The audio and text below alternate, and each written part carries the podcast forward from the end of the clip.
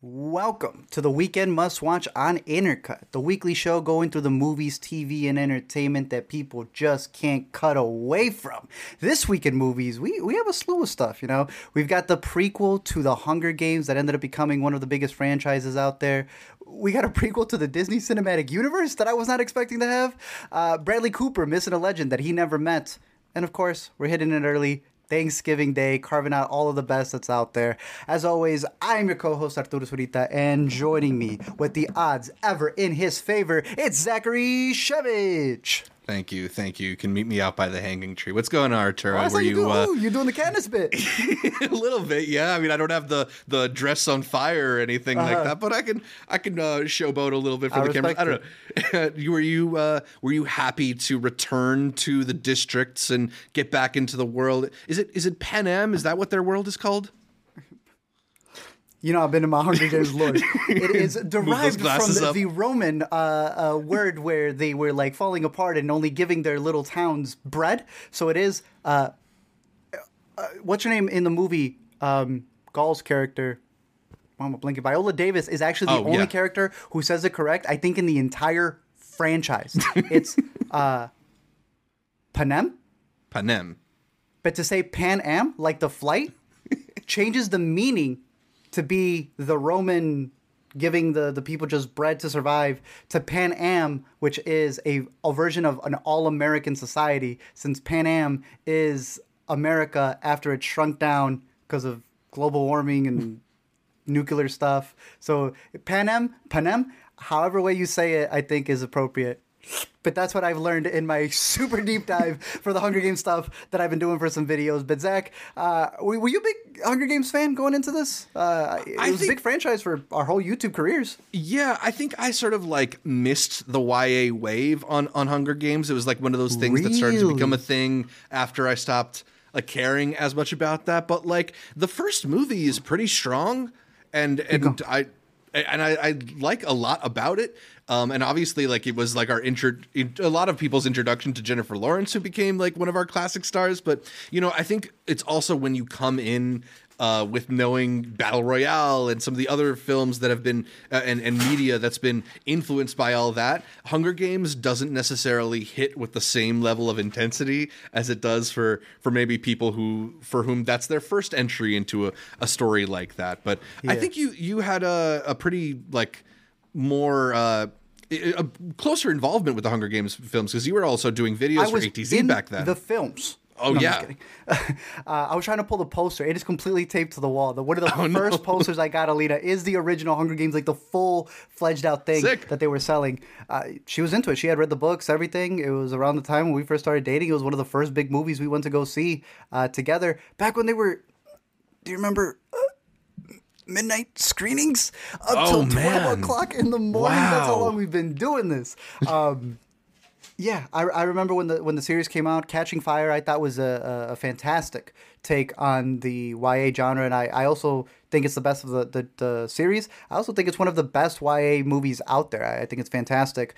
The Mockingjays are pretty decent. I, I've enjoyed them a little bit more on my re-watches because they're really loaded with actors. This is a series that's got Academy Award winners. I think the first uh, four touted seven Academy Award nominees. The franchise has never slouched on the talent that they put in front of the camera. It's That's it's one thing pretty for sure. good. So yeah. Uh, yeah, this new one. Even when it comes down to like Amandla Stenberg, right, an early uh, role for right? her. Yeah, for, with Rue, yeah. Now she's yeah. like a full-on producer. Uh, yeah, so no, I, I, think it's a it's a fascinating series, and I think out of all the YA stuff that have like died down, there's a reason this one has has stood out uh, and had the test of time. But uh, yeah, no, I'm excited to talk about that. A bunch of the other movies. I I did have some new stuff. I know you're gonna mention it hey! later on, but not only do I have Good Burger over new here, swag, I also have.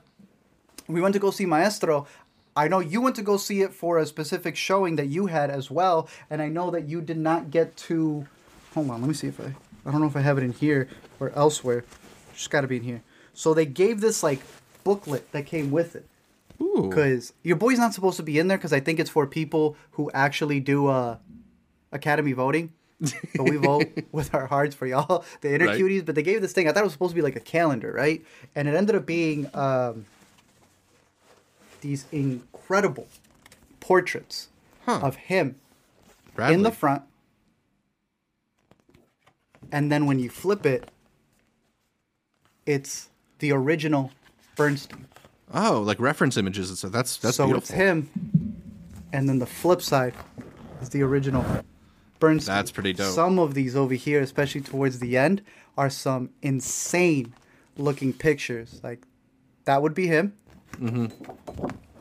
That's Bernstein. Wow. Like yeah, so you get to see the likeness stuff. between how Bradley's uh, portrayal of it and the original original images. Easily. So there, Yeah. there's just some impeccable stuff. And I mean, seeing the movie in theaters that went out, I know it's gonna be on Netflix. Oh my gosh, the scene, Zach! This scene Oh. is insane. Yeah, what a- and then like scene. going back to see some of the moments in it. We'll have to cut this out for the maestro bit as well. But um, again, I went in there. Turns out somebody left an extra bag, Zach. So with an extra bag, you know your boy always got you, bro. You know your boy always got you. I'm gonna end up with like the biggest take care package for you. I'm trying to get Yeah, that. I don't want to ruin yours, but there you go. There was another one there, so you can have your old thing. I got to bring an empty suitcase to Sundance with me just to bring home all the swag you've been collecting from me. Honestly, because at that point, Yeah.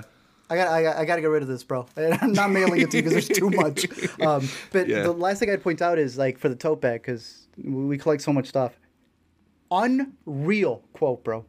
A work of art does not answer questions; it provokes them, and it is essential. And its essential meaning is in the tension between the contradictory answers. Every movie we've been watching, I literally like. I'm just gonna have this on me and be like, you know, when they say like listen Right? to the board, it's this, Yeah. it's this, it's this. Yeah, what a wonderful mantra with which to Ah. Beautiful. approach any kind of Beautiful. art, right? Uh, yeah, I mean, there's so so much artfulness to that movie. I'm excited to talk about it more uh, with you. I don't have that much swag to show off. I did get a um, next goal wins soccer ball squeeze oh. toy, which I mean, I don't love the movie, but I, I'm I'm gonna squeeze this. It's a nice addition to my desk. So every, so every time Zach thinks of the film, yeah, every time that I have to think of Taika Waititi's comedy, I'll just squeeze the stretch oh ball. Oh dear, you heard what that man said, right? Oh, did he compared himself to the people who wrote the Bible? Yeah, definitely heard that. Um, th- that's a whole other discussion that we could have because I've seen on the one hand you have Taika Waititi going on his press tour for Next Goal Wins, excusing all of the historical in- inaccuracies in his movie and all the uh, things that they've rewritten in order to sort of expand different elements of that story. On the other hand, you have Ridley Scott on his like fuck all the haters Napoleon press tour, But who's he's like, I don't, I don't care if he uh, fired a rocket at, or a cannon at the pyramids. It's cinematic, god damn it. Yeah. So you, you think the Driver. You think the difference? Oh yeah, dri- driver pushing back on uh, that one question. But what what do you think is the difference that Ridley Scott's earned the right to be a bit crotchety and rude? Yeah, one hundred percent. He's already been on the wayside. You know, the, the other thing in his uh, rollout is that if he ever gets the Oscar, he'll say it's about damn time. This this guy's got the Oscar, and he's very young. Taika's still very young, so I think that's Yeah. also the perception that people have. You're way too cocky when this man hasn't even been honored for like writing way better scripts. So yeah, they they're kind of giving him more leeway there. I I, I see that. I get that. Yeah, I think it's also that like with the elements of next goal wins, these are it's fairly recent history. You know, it's basically ten year old history at this point, and just about everybody involved, as far as I know, is not only like living but like might still be involved in the sport and stuff. So it's one, and it's also like not a well known story, right? So if you tell the story of Next Goal Wins one way, that's probably going to be the version of it that gets cemented Bro. in people's mind. Whereas Literally. Napoleon, there's already hundreds of different tellings of the Napoleonic nobody story cares. out there, and it, this is just the Ridley Scott version of it. Exactly. Especially when your American Samoa take is about how American Samoa gets used a lot. Great, great take. Um, yeah, uh, again, uh, I didn't think it was the worst movie. I've just been very disappointed with the man not giving it his all. You could just feel that he doesn't give his all. But this is not a Taika Waititi podcast. No, this is not. the Intercut podcast. We're here to talk about the newest movies, starting off, if we may. With the Hunger Games prequel. We had four movies that came out in the early 2010s, right? 2010s? 29s would be the 2000s, if I'm not mistaken. Yeah. But that is when the books came out. Uh, my fiance read all the books. We have seen all the movies together. Did she read uh, Ballad of Songbirds and Snakes as well? Yeah, right before the movie. So Wow. she knew everything that was happening. She was just spoiling the movie, right? You know, like I didn't wait for the movie. and She's Yeah. telling me everything that's happening.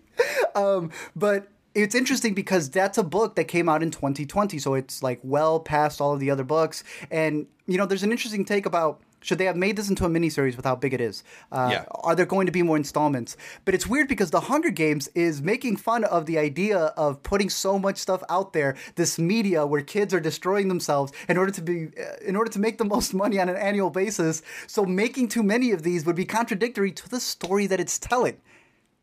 But I think there's a reason that they needed to make this one. It's the story of Corey. Uh, Coriolanus, because I kept saying mm-hmm. uh, Cornelius for the longest time. Coriolanus Snow, as you can see right there, uh, before he becomes the president, 64 years before the start of the Hunger Games that we know with Katniss Everdeen, he was mm-hmm. actually just, you know, a little poor boy who was going to the university until they switched things up on him right when he was about to get a scholarship. And it turns out that he now needs to be a mentor, something that we know from the old present, future Hunger Games that they uh, need to kind of be with the tributes in order to help them by sending in drones and supplies, sponsorships. You know, your regular YouTube stuff that you have to deal with on a daily basis. Right. And this is like he's the the Woody Harrelson to exactly. Jennifer Lawrence's Katniss, right? Like the the one guiding Rachel Zegler through the games, hoping to uh, help her win or, or survive them at the very least. maybe least. even fall in love. But yeah. in that, something along the way radicalizes him and he becomes the uh, dictator. I've been saying it's you know your average story of your heartthrob to dictator pipeline that you have here. Yeah, I've been calling it young hot Hitler. Uh, there you go. Um, what did you think of this movie, uh, having seen it in theaters, and do you recommend it? Uh, you know, I think it's an interesting and ambitious movie, albeit not entirely successful one. I think there's a lot that that merits recommend recommending about it, but ultimately, I think th- there's just some elements of it that dragged it down a bit for me. And you mention the the length of it, right? Because they yeah. are adapting a pretty lengthy book into a decently lengthy movie, but even at two and a half hours, it still feels like they're kind of like just skirting the surface of a lot of things and moving the plot along for for convenience sake rather than uh, letting everything you know marinate and sit. Like it does feel like they could have probably made this into at least two movies uh, if they if they yeah. so chose. Um, and Mockingjay does, failed though. I think that was a big reason to not do that. But a right, miniseries, like, yeah, or a miniseries or something like that. There's a lot in the book.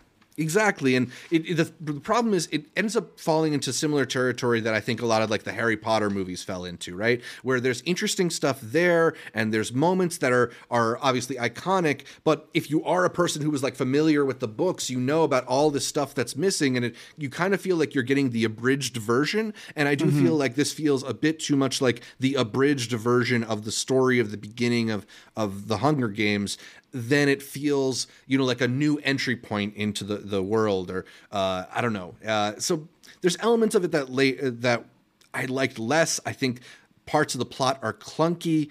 Um, but it's also like pretty. Uh, it's a pretty immersive and interesting world. You know, they they sketch yeah. out a pretty like full idea of this dystopia, and they have all these different characters uh, that you know occupy different roles in the world. And i don't know I, I liked all those elements of it. I just wish i i wish it felt a little bit more fully realized i guess.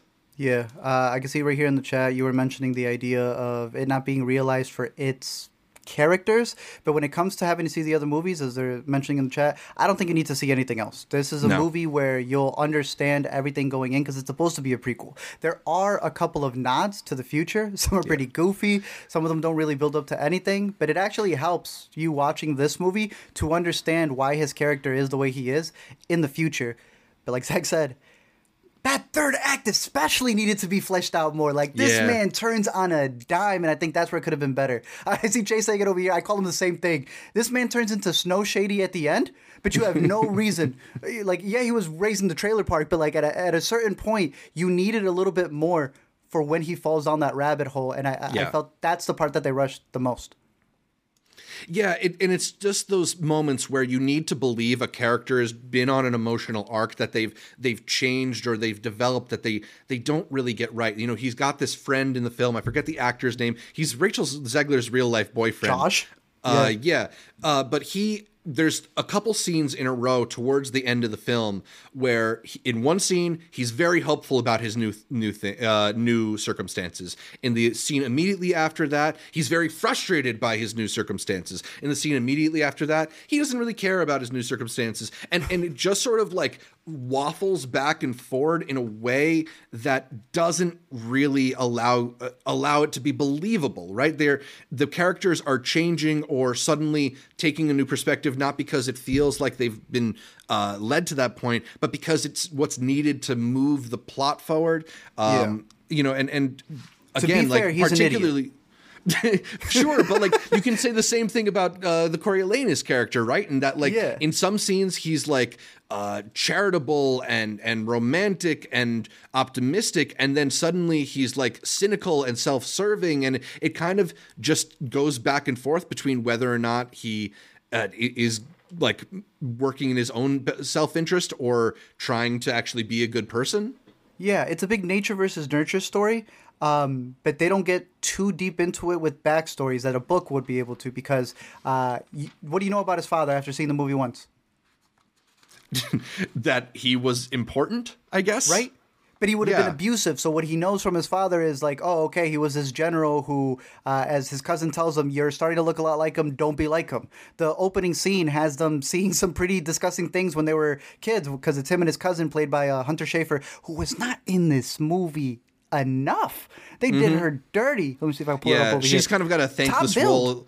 She she's got a thankless role to just basically be like the the, the resounding board for Cori- yeah. Coriolanus's progression. Yeah. Uh huh. But there are moments there again where like you're saying you need to like have read the book or really hone in on those specific moments to be like, oh, okay, all this guy yeah. sees is bad things. So the moment he finds someone who he thinks is good, played by Rachel Zegler, any of that relationship falling apart is what leads to his destruction. But it's like, now nah, we needed more time to marinate in that, especially when that's the whole point of the story. It's about exactly. a guy going down the bad the bad path.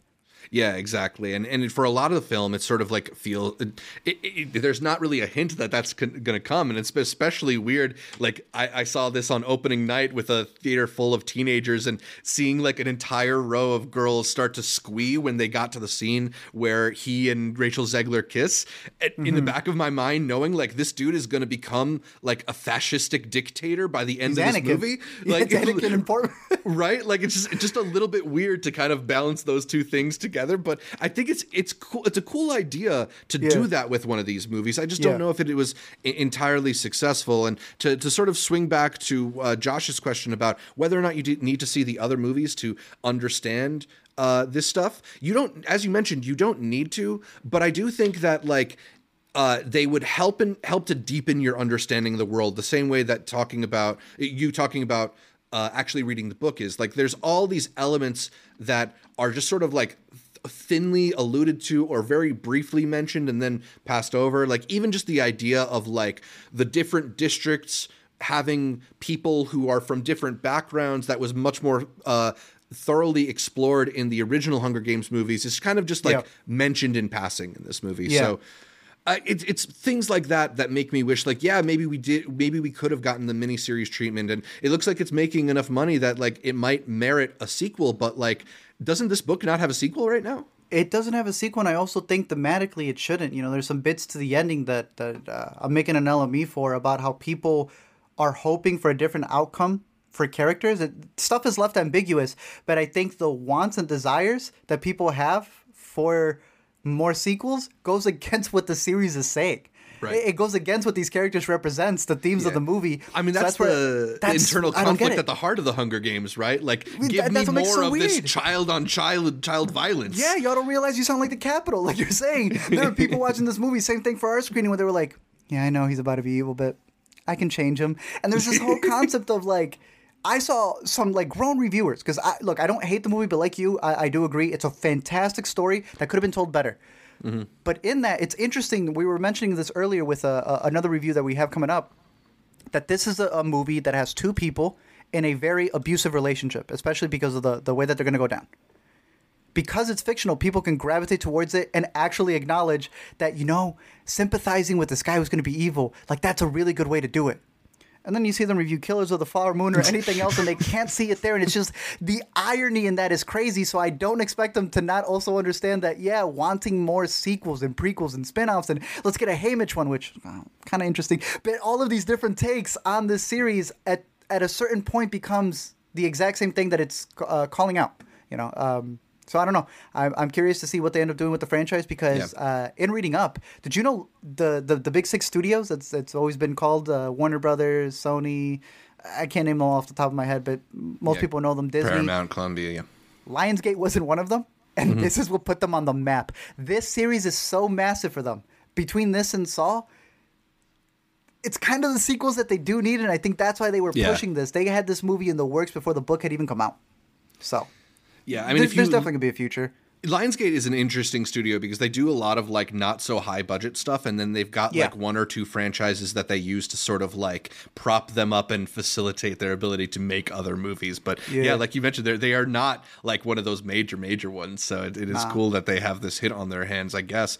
Um, you know, that, that, all that being said, you know, uh, Josh in the comments is asking if you feel the length, and personally, I, I, felt like I it I did feel the length. It felt longer than Killers of the Flower Moon to me, at two, even though it's an hour shorter, two and a half hours. Different type um, of filmmaking as well. Yeah, different type of filmmaking. Um, but it's it's uh, which I think comes back to my main issue with it in that like it both felt too long and not long enough, right? Like it's you're overstuffing your movie if I feel like two and a half hours wasn't enough time to get into all the things that you're sort of alluding to and trying to get there. And I think part of it, for me at least, is like what's interesting is a lot of the films. Eh, I guess maybe maybe not a lot of the films, but uh, at least the first couple, it's like centered on the Hunger Games, and there's a lot of this one that is centered on the Hunger Games too, but that's not really the main thrust of the movie. The main thrust of the movie is what's happening outside of the Hunger Games. Yeah, I, I would argue, having seen them, that uh, this definitely has the least Hunger Games out of all of them. Yeah. Um, which is a good thing and a bad thing. Like you're saying, I think that's what's bringing people in. Um, the first one has a, a big build-up before they get there. Shouldn't they? Shouldn't they be on here? What's going on? I'm gonna go to Francis Lawrence since he directed most of them. He is the same guy who had done Catching Fire and The Mockingjays. He didn't do the first Hunger Games, but uh, he did continue working on uh, uh, with Jennifer Lawrence and Red Sparrow. I, I'd, I'd, Google it, and make sure that they weren't uh, related because they're both Lawrence. But right. Uh, I still think, like I'm saying, with Catching Fire, you have a whole hour and a half movie. I was reading Roger Ebert's review to the first one, and he did a really great breakdown on how it, it, focuses on the Hunger Games to the point that, like we are saying, it may be ironic because it's not getting into the themes, the politics of what makes this thing tick. Catching Fire I, I think he passed, bro, before he got to see this. I think he would have loved this. The first 90 minutes is that drama he wanted. And then the moment they enter the arena in that IMAX ratio that I still mm-hmm. remember seeing to this day, that like that's a whole 30 minutes in the games. The next ones end up being uh, just the revolution. spoiler, I guess, but it's for the older movies. You know, the Hunger Games end up becoming the world. It, it no longer is right. the arena, but the Earth is the arena itself. Um, so for this one being the prequel, it's kind of like building up what the Hunger Games are going to be because it's not even um, this big dome that they fight in. It's a coliseum.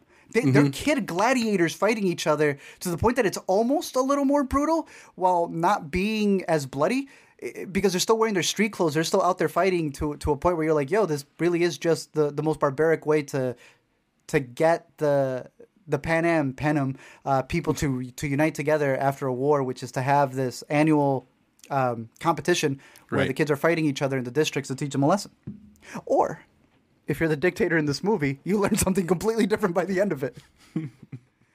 Um, I know you were saying, oh, one of the other questions I think Magnitude had mentioned. Yeah, what do we think about Tom Blyth and whether or not he'll be able to launch a successful career after this film? Uh, uh, Brady compared him to Jacob Elordi in terms of somebody who could potentially compete over the same roles. They're both like in that teen heartthrob, uh, er, like demographic, I guess if that's what you want to call it.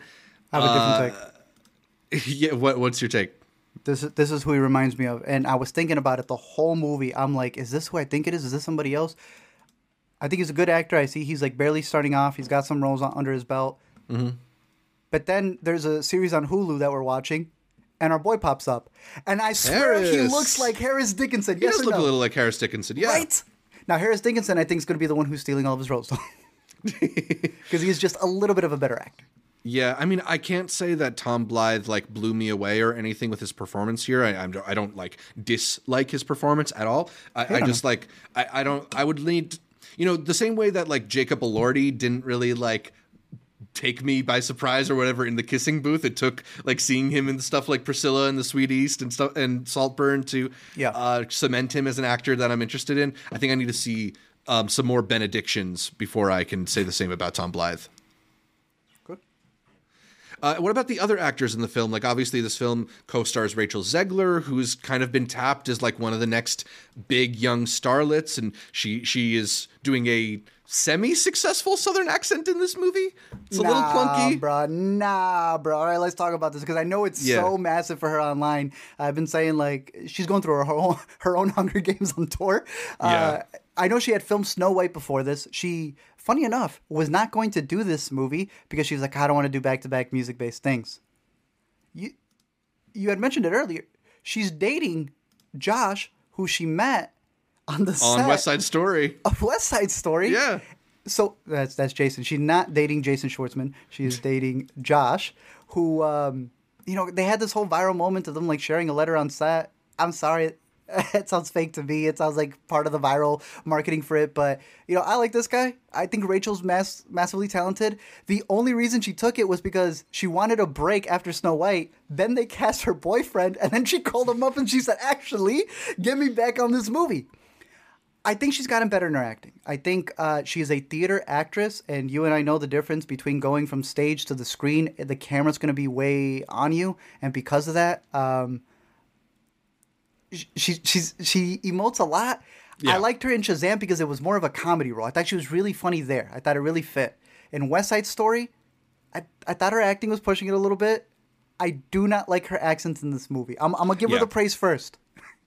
Separate the art from the artist when it comes to singing. This girl mm-hmm. has lungs. There are moments in this movie where they don't even want to give her dialogue. They just let her sing maybe even too much. Parts of this is like a musical. Um, she kills every single song. There is a, a moment later on because she's singing them all live, where she has this one that she dedicates to Snow. She hits this note with his name, dude. It was impeccable. Mm-hmm. But you're lying to me if you're telling me that that country accent didn't make you laugh, bro. I've been yeah, hearing it, so many people laugh about it. It just feels very put on. I don't even know if I, I necessarily think it sounds like in like not accurate. It just feels like like a, a accessory, theater kid doing right. Yeah, and and as you mentioned, like a lot of her choices are very big. She her reactions are very very big, and I don't know if that always serves the purpose of those scenes. Like she just adds to what feels like some of the clunkier elements to this. Yeah. But that doesn't make me think she wasn't good in the movie, just maybe like not as good as she could be. And I still I still like her. I still think she's a dynamic and interesting performer. Like when she's on screen, I'm paying more attention. So I think there's mm-hmm. certainly a quality to that that like it should be recognized. But yeah, it's yeah. I, I I would say that I, I thought her performance in West Side Story was better and that the the singing feels better. more of a piece okay uh, at least in West Side Story, because there's a couple times where it's like, everybody quiet down. Lucy I'm Gray has something to sing. So she has to sing, right? It's pretty, pretty funny, bro. It just it literally just turns into a musical. Yeah, um, yeah. No, I think her acting is getting better. I know that there's a lot of behind the scenes with, uh, you know, she's she's getting the troll treatments as well. Yeah, which um, is so dumb. I, I do think she's massively talented, and I think there's there's going to come a point where uh, her acting's only going to get better, and if the her her music gets better, I mean, she's gonna be unstoppable at that point. Um, but when compared to uh, like we were saying in the older movies, like if you go back to Mockingjay, bro, you have Julianne Moore in this movie. Mm-hmm. okay, like Man, she has the, some delivery. The final Philip Seymour Hoffman performance, bro. And that's that's what I was coming in here to say. Philip Seymour Hoffman has a line at the end of uh, one of these movies. I think it's Catching Fire when he goes, you are the Mockingjay and you are the symbol of the resistance. Dude, it is such a line read after a week when we've been hearing, and my mother met him at the Amazon where she got bit by a spider. This man killed what should have been a terrible delivery of a line. And I'm like, wow, that's mm. how you can make YA movies so good. These movies would have flopped if they didn't have Philip Seymour Hoffman, Julianne Moore, whole Boogie Nights uh, reunion right there. Right. Jeffrey freaking Wright. Yeah. Mahershala Ali is a side character. Let's see if, where, wherever he is put up over here. All the way like, at the bottom, dude. Like, like 12th billed. you know? And then let's keep it a buck. Donald Sutherland, like, yeah. our, our, guy has a big thing. I don't know, Why, not letting me pull it up. but you know Donald Sutherland. He uh he plays the original Snow, so obviously he's got a lot to uh, live up to when he's doing this performance as a young Snow because his take on it was insane. His take on it had so much. Uh, honestly, now angst. There's a whole vendetta that he, that he seeks out when he's uh, running uh, the capital. She's got a line where she goes, "You should you don't go out in the rain." She goes, "I don't melt like sugar." I pray she gets there. She will Yeah, get she there. will. Because no one can cut into a song like you said as awkwardly and be like, "How did we get into the music?" Okay, well, it's good. She's got that power in music. One day she's gonna have that power in acting. Yeah. How about the uh, adult performers? Was there any that stood out to you in in uh, Ballad of Songbirds and Snakes?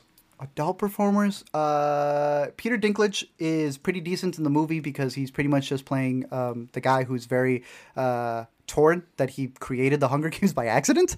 Yeah. Um, he's good. He, he's fine. yeah, he's kind of playing. Much. He's kind of playing like season six Tyrion. Yes, right. He just wants to tell like- a story, and with a like story, drunk and a little bit like self-loathing. the whole yeah. time. Yeah. Um, but I will say that Viola Davis was good in the movie because she's so over the top. Yeah, she, gets said to she the scenery, in- right? Chew the scenery. She's chomping the scenery, bro. She's Yeah. coming in saying so much over the top stuff. She's got like two different colored eyes, and that was her choice. She's playing this like crazy villain, and personally, I think she is the one manipulating everything in the movie. If Mm-hmm. you pay close attention, you don't cast someone like Viola without giving her again. If you remember Plutarch, uh, Philip Seymour Hoffman's character, a little bit more meat in the background. But Mm-hmm. I think you and I agree, bro. Let's talk about him. This man deserves a spinoff. He was He's way the too good boy. in this movie. He's There are- incredible. there's there's these Always. featurettes with him because technically, uh, do you remember Stanley Tucci in the original? Yeah. he's like the announcer. Right. This is He's like the- his like I don't know uncle, grandpa. He's related to him in some way. He's the first person in the series who's like announcing the the, the things for the Hunger Games. They do these. Uh, they did these uh, uh, featurettes where he's like doing uh, promos for it that are not in the movie. Bro, he mops. he's mopping in these TV. He's just spots. so some much of the fun. actors in this. Yeah, he's he such was a fun performer. he was great. Um, Yeah. Shout out Jason Schwartzman. He was fantastic in that. But Having an incredible year too, with uh, Spider Verse, with Asteroid City, and now this. yeah, you know, he's knocking it out of the park. But overall, I, I I think it's a really good story.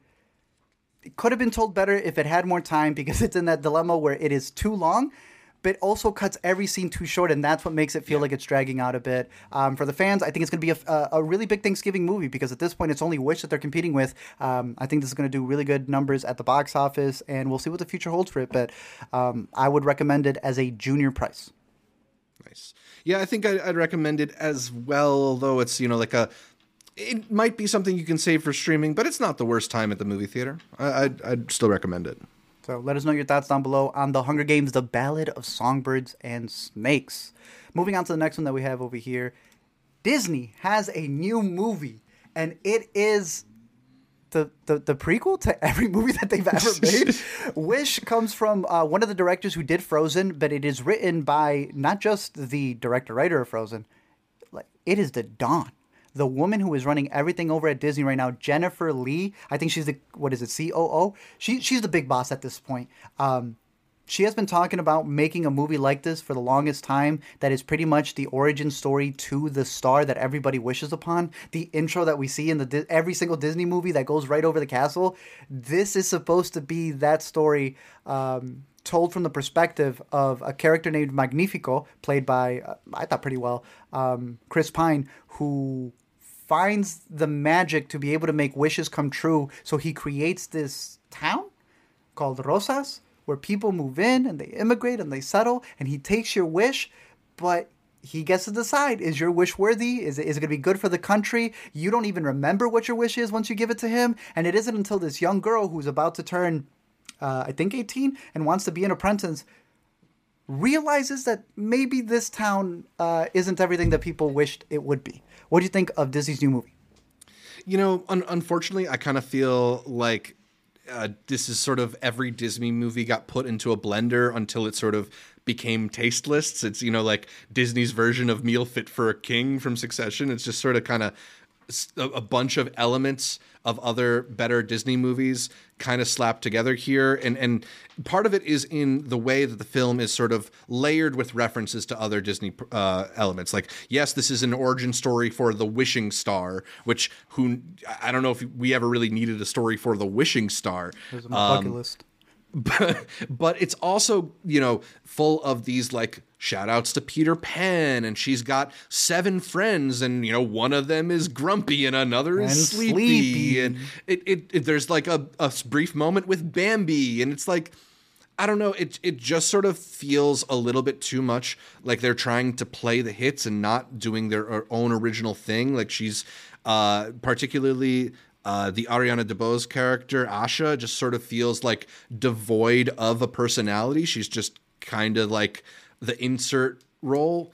And and I don't know. Um, I was just I never really felt swept up in the magic. I never really felt taken away. Um, I think it gets better as it goes along, particularly uh-huh uh, once they introduce some of the cuter characters and once they introduce the wishing star. But there's a whole like half hour of this movie that I think like most kids would probably find boring. It's pretty like it, it's told pretty straight. There's a couple like not great songs in it. The second song in particular between Chris Pine and Ariana DeBose, where they're talking about like you like it. Pro- not at all, dude. It felt like something that was written for uh, for something else and then just thrown into this movie because they had a spot for it. I, I don't know. Um, I was really kind of disappointed uh, with how little there was to to enjoy about Wish. I think the story is fantastic. I think is an really? incredible. The story is a really good take on this idea of what happens when you give all of your wishes and your dreams and everything to a politician. Mm. And then realizing that you should be coming together as a community to be able to make your dreams come true because these wishes are practically dreams damn, do I wish it was told better. That's the yeah. problem with it. There's yeah. so much in this story that is fantastic. And yeah, like you were, you were saying, I, I, I don't want to say she's devoid of character, but there are moments where she's like, I'm feeling trauma and I will run into the forest and turn into song. And I'm like, okay, that's kind of goofy. Yeah. I didn't think the, the music was terrible, but I don't think it's the most memorable. I, I, I see right now that they're mentioning Dollar Tree Lin-Manuel. There are moments where I was like, yes. what is it with this staccato type of like uh, announcing, it is, singing the it thing? It is very much like listens to the Hamilton Hamilton soundtrack once kind of vibes uh, to yeah. me. Yeah, and if you're gonna do Lin-Manuel, just get Lin-Manuel. Yeah. yeah, I don't know, dude. I, I definitely think Encanto's a, a much better version of, uh, you know, this take of a community yeah, that's and supposed to bond so together. So much fuller of, of character and personality than this one yeah. is. But again, I, I do think it's a it's a good story where everybody kind of forgets what their motivation is in life because they've kind of let somebody else figure out for them. That's yeah. beautiful. But then, like you said, if it's not not fully fleshed out characters, it's a bunch of these uh, homages to other things. Like Thumper appears at a certain point. Mm-hmm. Uh, you have Bears from old classic movies when he's dealing with like the dreams. He's shouting out other films, and you realize like, yo, this is really just a massive origin story. And having just covered. Um, catching or not catching fire the uh, the new hunger games movie ballad of uh, songbirds and snakes yeah that's a movie that's taking things that katniss did like the bow and now mm-hmm. saying actually another character did it now we knew that the song was passed down but it's kind of like we're doing all these movies that are going actually this is the origin origin origin story right. of that. And and like i don't i don't know how much of that is um, going to be profound. We, we, always have these themes throughout the years where every uh, single director was giving you you know their belfast their um, fabelmans about how they came to be. And now it feels like the franchises are doing that themselves. Here is how this came to be. Here is how air came to be blackberry mm-hmm. and even the what can we Disney turn into intellectual property? Yeah and that's where I think it gets really interesting. Without getting into spoilers, I really do think that this is Disney trying to make their own form of like a Pixar theory where everything is connected. And you get to a point where we were reading up how, you know, the mouse is up at the end yes. of 2023. Okay, so I saw Jenny Nicholson uh, theorize this on Twitter, and I, I, guess you came to a similar conclusion that uh, the Mickey Mouse uh, copyright protection is apparently like set to expire very Gone. soon in a and couple a reminder, months or in a couple they years, were something like that. To finish that in the 70s, they got another law. If they were supposed yeah. to finish it in the 90s, they got lobbyists in the, there. The only reason done. that the only reason that some American copyright laws are as extended as, as they are is because of the lobbying of the Disney Corporation. So, yeah. so it's yeah that that it took this long is already Disney's fault. But yeah, Mickey is probably going to enter the public domain uh, not uh-huh. too long from now. So there, it, Jenny Nicholson at least that part of the reason they wanted to turn that wishing star. Uh, oh, hold on, my mic is messing up. Uh, I don't know if you can still hear me. Um, I got you part of the reason why uh, Jenny Nicholson theorized that they wanted to turn the Wishing Star into a mascot is if they need to replace Mickey Mouse as kind of like the face of Disney. That's crazy. Let me hit you with a bigger one. In the art book for it, every single emotion that the star does is based off of a Mickey Mouse emotion from the early yeah, it's literally Mickey Mouse's face. I don't know if that's a way to do a loophole for the copyright, so Wish really is just a movie that's trying to take advantage of that, trying to extend the copyright in some way.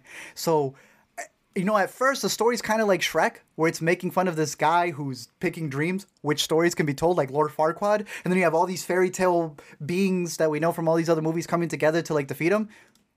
But it's like the inverse of of the whole message, where they're not really doing it for originality they're so unoriginal that it may actually be just doing it to extend that copyright to be able to protect the patent. They don't realize that they didn't take down the villain in this movie.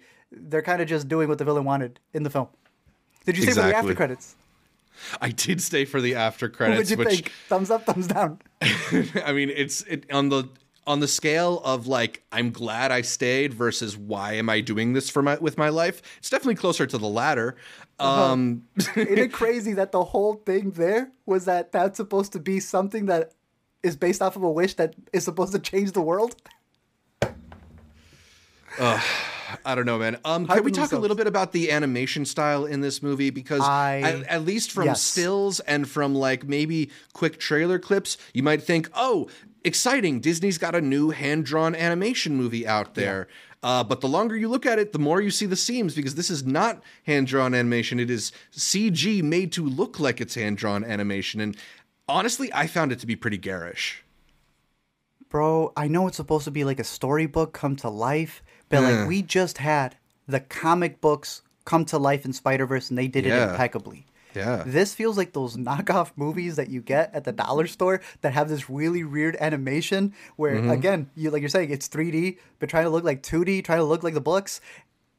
All these movies that get made fun of in the animation bargain bin, this was mm. somewhere in the middle where I didn't yeah. think that we could enter an uncanny valley for cartoons right? But it somehow gets there. It, it, the movement is part of what is wrong. Like That's there's a weird depth to it. Yes, and, if it's like still, the, it's good.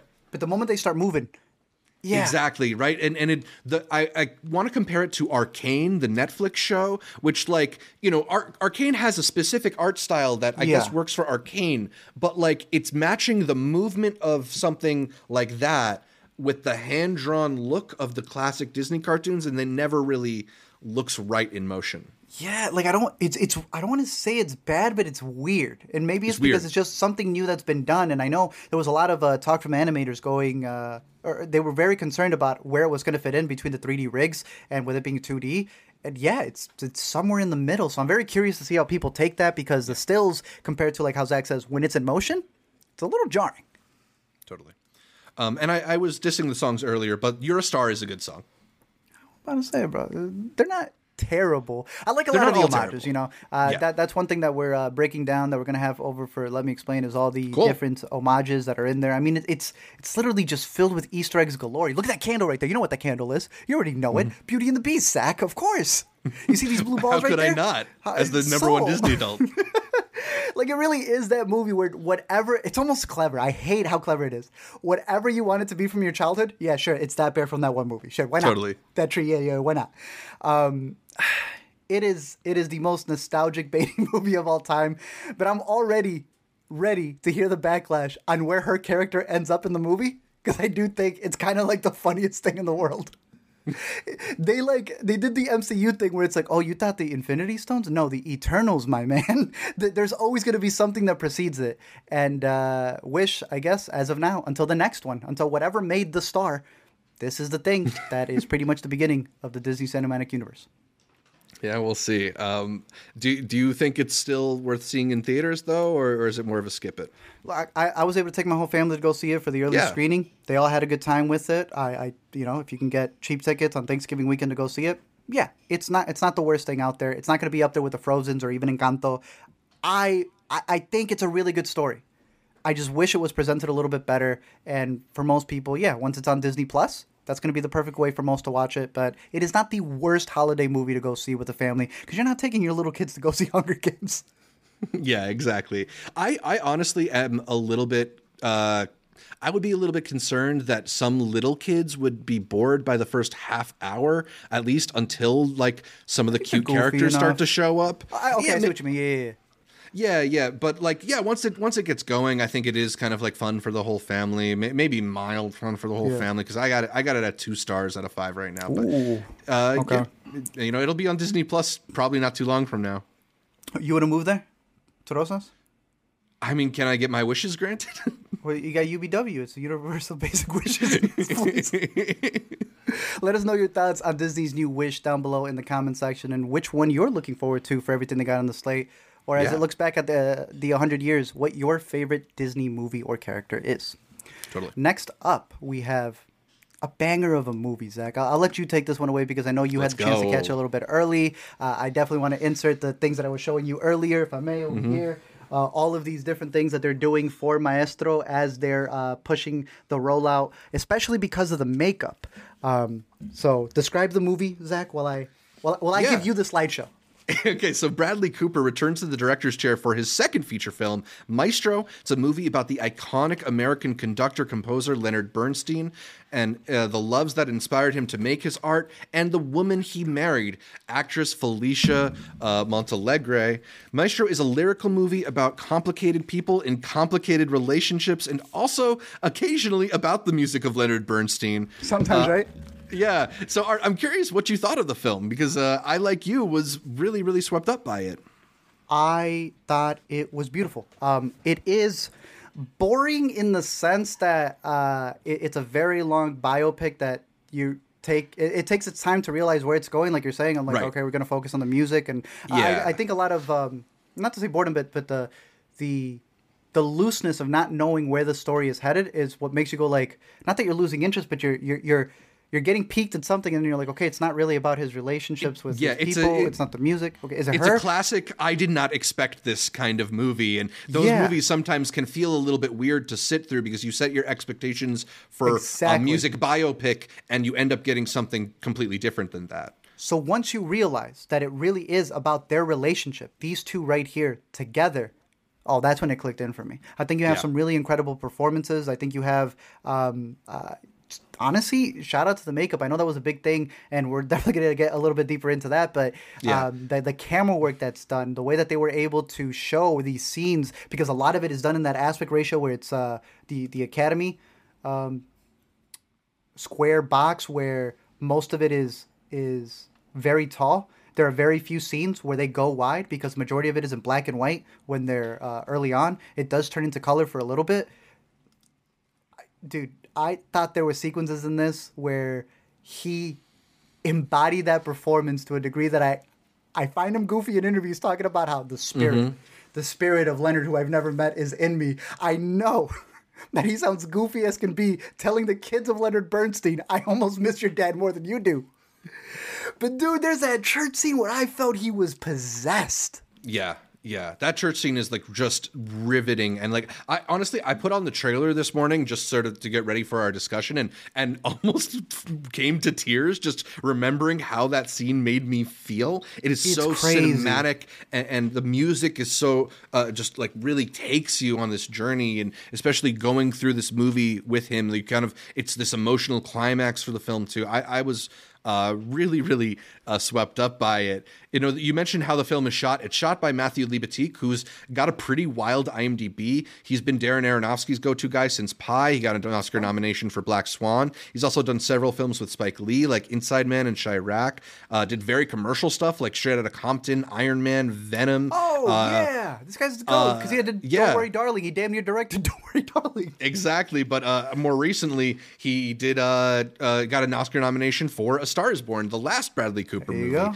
Um, and I think this is some of the best work he's ever done. Frankly, there are those sweeping shots from Unreal. overhead on the characters as they sort of move from room to room, which are just incredible. Uh, he's got these like big, wide frames, like especially uh, of Bernstein's family life at home, or uh, him conducting, and it's just it's gorgeous and it's painterly. Uh, yeah, I, I think it's one of the best shot films of the year uh, I don't even know like what machinery he was using. Like you said, when he's got these over the top sets where there's no roof, so yeah. there'll be like in in one scene, and all all of a sudden he enters like what's supposed to be the performance, or they'll be on a date, and she'll be like, "You just want to move on to the next scene? We don't need to be here. We're adults." and they will literally just go to a, a completely other place without it ever cutting. It was yeah. honestly it was magical, and when you get swept up into those elements of the movie, when you realize that it really is all about their relationship, I think that's where it really uh, falls into play.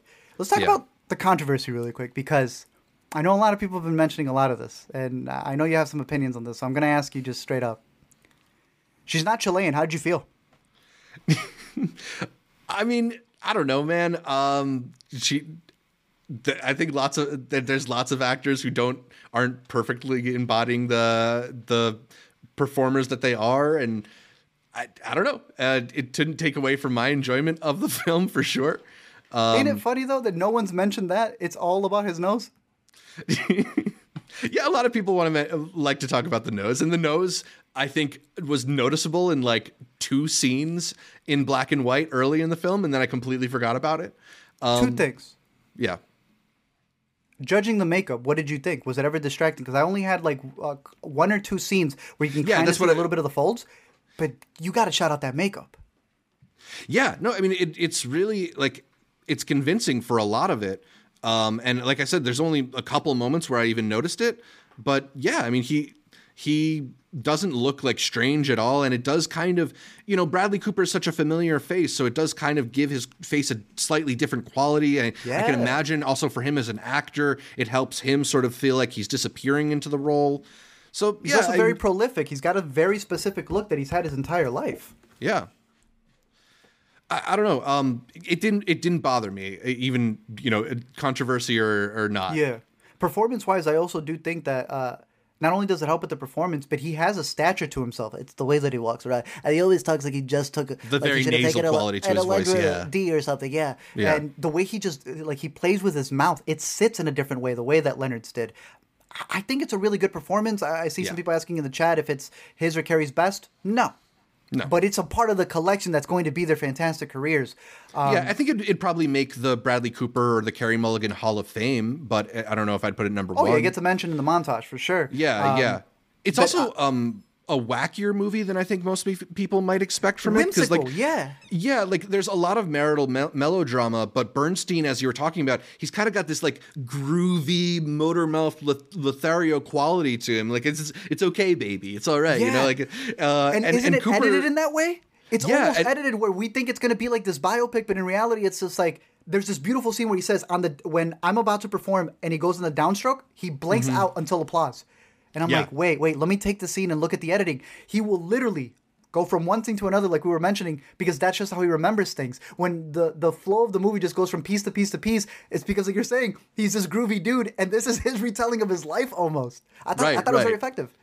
Yeah, I mean, like Cooper plays him pretty broadly, and some of the line readings are uh, are kind of hilarious. There's this sequence where he and Mulligan are having a tense argument, and the backdrop of the scene is such scene? a silly choice, but it works so well. That balloon um, stole the scene. I don't want to spoil it. That balloon yeah. stole the scene. There's also a really incredibly goofy music cue later on that I don't want to spoil. Uh, that's happening while Bernstein's driving a car. did Did you mm. find Maestro kind of funny, or did those parts not work as well for you? It is 100% funny. This is a man yeah. who, again, getting into the relationship. Um, this is the story about how their love and their push and pull and you know what it's like to be in the limelight uh, became a central factor. I was very surprised with uh, supporting performance because I did not know that she was in here, but I guess she is in the trailer. Sarah, Sarah Silverman. Silverman, plays his sister and is like the not the anchor, but almost the uh, the the the person who lets her know like being in his orbit takes a lot. If you're mm-hmm. going to be with my brother, just know like he's always finding muses, you know. And this is a guy who has scenes where he tells two characters, uh, He says something to the baby. You remember that? I don't want to spoil what the line is, but he's just like, "Yes, I I've known your parents pretty well." Is how I'll put it. That's funny. There are a lot of funny moments in the movie. I mean, it begins with him slapping a butt when he gets yeah. the call to come in like Tom Brady. The only reason this guy made it was because I don't say only, but it, yeah. it was that really big lucky break because the the conductor was supposed to do it was sick. With no rehearsal, the man came in and killed it. I think all of that adds to what the movie is trying to say and what it's going for in its telling of uh, these two. Um, and I thought it worked very well. I do think it was very funny. And I think that's what yeah. leads to some of the most emotional beats. Absolutely. Yeah, I mean, I think there's just a lot that's really interesting about it. You know, obviously, a lot of biopics that are about great musicians are music first, and their personal lives are second in a way that almost makes the elements of the personal life feel like they're not given their full due. So, mm-hmm. this sort of does the opposite in that uh, this is really the movie about the man and the man that he was to his wife and the man that he was to his kids and to his friends and to his lovers. And it's in the moments where we we depart from the personal life, we see glimpses of his professional life. And that that's one thing that I'll say, like maybe against it, although like I, I don't like to knock films for not doing the things that the filmmakers didn't intend. But like I don't feel like you're gonna go into this movie and f- get a great understanding of like Leonard Bernstein's career, or here are the yeah. highlights of his life musically, or this is the the piece of art that he made that makes everybody remember him. But you are going to get a sense of his spirit, like you were saying, of his soul and, and the things that made him tick and the things that made him uh, excited and about art. And I think there's something really wonderful in that as well, particularly in uh, how Cooper portrays it. You know, like uh, we we we were at TIFF, and there's so many movies at TIFF this year that are films from uh, directed by actors, and you see a lot of them, and they just don't have the authorial eye that yeah. Bradley Cooper has. He he is so intentional and so uh, so clever in how he crafts his movies. Like they are they are very cinematic and they are they are very like powerful and moving in a way that I just think you know, it's a special class of filmmaker. So, uh, you know, even though he's only too deep into the career, I think we can already put him on that that level with some of the guys that we get really excited talking about on this show. I am excited to see this uh, span out, to see this whole filmography uh, just grow. I think it's gonna be really good. Um, are you excited to see him do a movie where he's also not in front of the camera? Yeah, that I mean, like, will be where we really. Uh, the thing is, works. though the thing is that like it is kind of fascinating to see how he directs himself because he's good at directing himself. A lot of a lot of actors aren't always like able to do both things simultaneously. Yeah. But like I think he's a phenomenal performer in in A Star Is Born, and he's giving a phenomenal performance in this too. So I don't know if I need to see a movie without him, but I would be I would be I first in line for it, sure. I need to. If we're talking about directors, yeah, I, I need to. I need to a little bit. A little bit. He'll bit. grow into it. He'll do um, it at some point yeah. for sure. Uh, because, like you're saying, with his direction, this was clean too. Also in the scene, it was like silky black. Um, there are several moments where he does a really good job at having scripted moments. Like it's a very like snappy. Like you you were telling me when you had first seen the movie with their dialogue. Abandoned Snoopy the in the vestibule. um, but then it feels very organic in the sense like there's this one scene where he's laying down with Carey uh, Mulligan's character with his wife, and while they're talking, they have this whole back and forth, and it's not cutting. But then he gets like ashes on him, and he goes, "Oh, he like ad libs that I get ashes on me." And like yes. she says no, but it's there, and I'm like, "Ooh." It, it, like it makes it feel free. There's there's a sequence later when he's like helping somebody conduct, and he like is about to give him another clue, another cue, but then he begins and he goes, ah, never mind. And he doesn't cut the scene because it's a one take. There are so many moments like that. There there's the, the moment that just feel church, lived in, right? They feel lived in. There's a moment of the church scene where yes. uh, they oh, so freaking good when they like finally they they have this hug, him and Carey, and they say something they've been holding in their chest for a long time, right? And mm-hmm. he's getting sweat all over her. it's like they had one take or they were gonna lose it, dude. They put it all on the line. I, I think it's yeah. a really, really good movie. And if um, you don't know anything about Leonard Bernstein, Bernstein, if, if you're not really curious to see uh, the take on this, maybe wait for it on Netflix. But if you are, I think it's shot beautifully and is a story that is worth seeing on the big screen. Uh, if you know it's a Netflix movie, if you have it available near you, there are some shots, especially that church scene when he's conducting the the orchestra, that is worth watching. Absolutely, yeah. I, I think that's the thing is like uh, you you say like whether or not you're interested in in Leonard Bernstein. I don't think you necessarily even need to be that interested in him because this is really a, a movie about artistry and a movie about relationships and like what it's like to be in a relationship with, mm-hmm. as you mentioned, somebody who's constantly chasing his muses. And uh, you know, th- there's also like a bisexual panic element to the movie that's very interesting. Yeah. I, I think there's just a lot to recommend about it that is outside of the realm of what normally gets bi- music biopics recommended. True. I think A Star is Born, whether you knew about the original or not, a little bit. But there's some, yeah. like you were mentioning, uh, thanks to his uh, symphonies or, or compositions that he's made, um, that I think the more you know about it, the better. Yeah. But I, I didn't realize the outside perspective of being a composer and then being a um, conductor are completely different to the point that one is seen as child's play and the other one is like the real art mm-hmm. there's that scene with his with his dad that I thought was like pretty profound. I was like, oh dang, like this is a guy who has to balance like fun, and then like oh no, this is the serious stuff. And to him, they were the same level field. I do agree with you there. Uh, just the artistry of how it's approached, I thought was really interesting. Um, my final take on it though would be is that it's definitely a relationship movie, and uh, once it really clicks that he is this maestro who is like embodying everything that everybody has to move around his orbit but that in reality she's the maestro to him that's when I was like, all right, Bradley, I see what you were mm-hmm. going for here. The so. the line of dialogue that recurs in the film, it just it's great. It's really good. So yeah. Um, yeah, I'm curious to know people's thoughts on it. It is out on Netflix December 20th. Damn, it's pretty late. Hopefully it's gonna be in some theaters. It's supposed to be rolling out at the beginning of December. Yeah, so, I mean, I know it's at least playing in New York and LA, and I, I see that it's expanding to uh, DC on December 1st. So maybe you'll get it in in Chicago around the same time. But uh, yeah. I, I know I'm going to be in Florida then, and I'm looking it up. Oh. Not getting it until December 8th. Oh, I'm going to have to find yeah. some some weird ass theater in Florida to see this hey, movie in. But wait, but when you come back, dude, or when we see each other again, I got you with yeah. the maestro. We're not voters, but we still were able to get some of the merch right there and that beautiful line. I think I just ended with that. A work of art does not answer questions, it provokes them. And its essential meaning is in the tension between the contradictory answers. And I think that's what he got down in Maestro. Yeah, absolutely. A beautiful movie. Maybe All something that's right. not quite as beautiful as what we're going to talk about next, though. You know what? Tell me about Thanksgiving because I did not think you'd actually go out to the theater to see it. I'm being honest. I mean, look, it, it's the new film from Eli Roth, and uh. Eli Roth has got a reputation as being kind of like one of the uh, pre- preeminent voices in horror working right now. I don't know. It's it's weird because while while his resume doesn't exactly have like a lot of horror classics on it, he's still kind of got like the reputation for being in that top tier of horror directors. Um, yeah. I don't know if you were a big Hostel fan or a big Knock Knock fan. I'm not particularly a fan of any of these films, which is why I think you thought I was going to skip Thanksgiving. Um, but I think I think this is my new favorite Eli Roth movie. Not that that's saying like a whole lot. Yeah. Um, yeah. Why not? I agree with you. Right? It's like he doesn't have hits like that to be considered Eli Roth presents.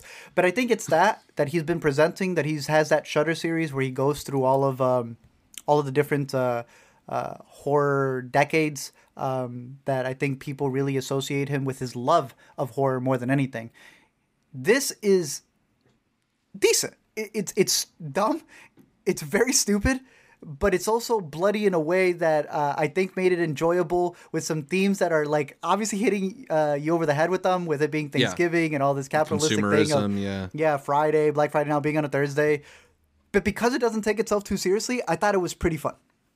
Yeah, I mean, like the the characters are cardboard thin. Like they're not particularly interesting as people, or, it's like or, they're TikTokers. Like, Yeah, uh, but like what you come to a movie like this for is the the scares and the the kills, right? Like this is a slasher yeah. movie, and it's got to have uh, interesting deaths in order to you know merit its existence. And i think he like delivers in that department at least. There's there's a final destination-esque style of creativity to how some of these deaths are executed. Like there's one particularly brutal one that happens in the middle of a parade which I, uh, um, if you've seen the movie i'm sure you know which one i'm talking about. Mm. the whole opening sequence too which takes place during like a black friday stampede of sorts kind of it's like plays on what I think is kind of like a relatable anxiety about crowds. You know, obviously there's like the whole tragic Travis Scott situation from a couple years ago that comes to mind when you see uh,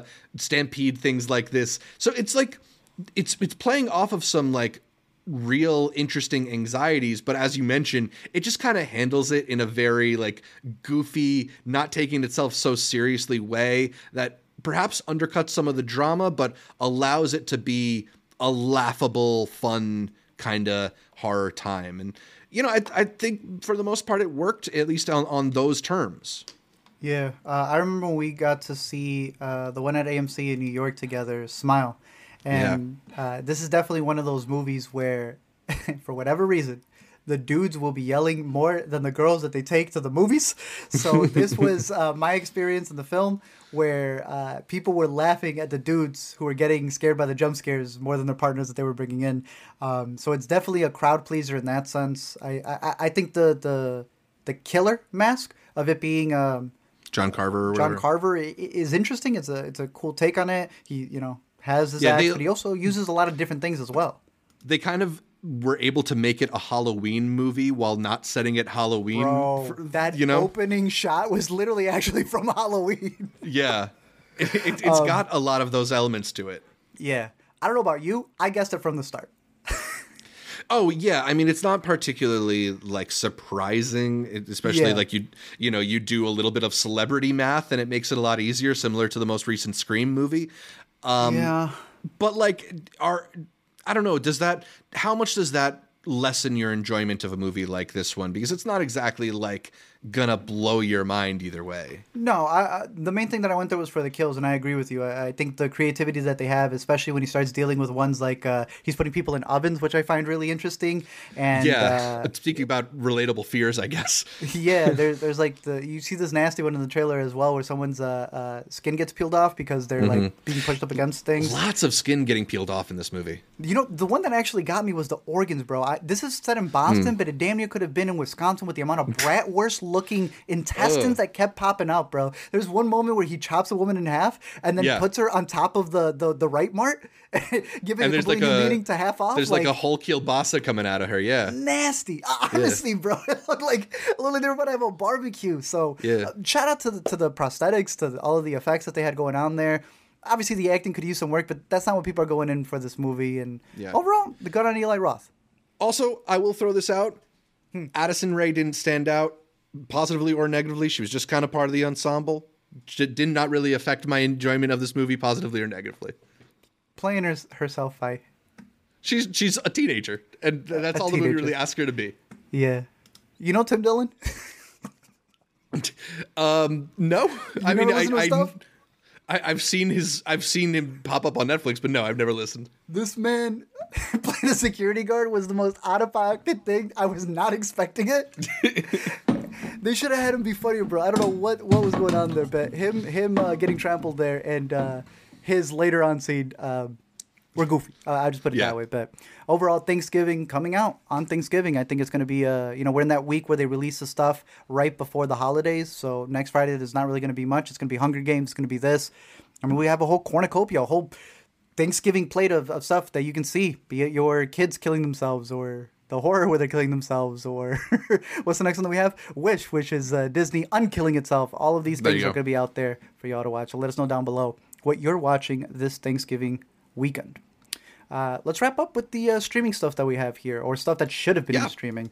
Uh, tell me about the Please Don't Destroy sketch that they're pretending is a feature film. well, yeah, I mean, it's got a lot of the feelings of uh, a Please Don't Destroy sketch because it's packed with the kind of like smash cut joke on top of a joke on top of a joke style humor that they've uh, somewhat popularized through their appearances on Saturday Night Live. Uh, but here it's extended over the course of a feature length film uh, that stars the, the boys as childhood friends who grow up and decide to undertake uh, a potentially.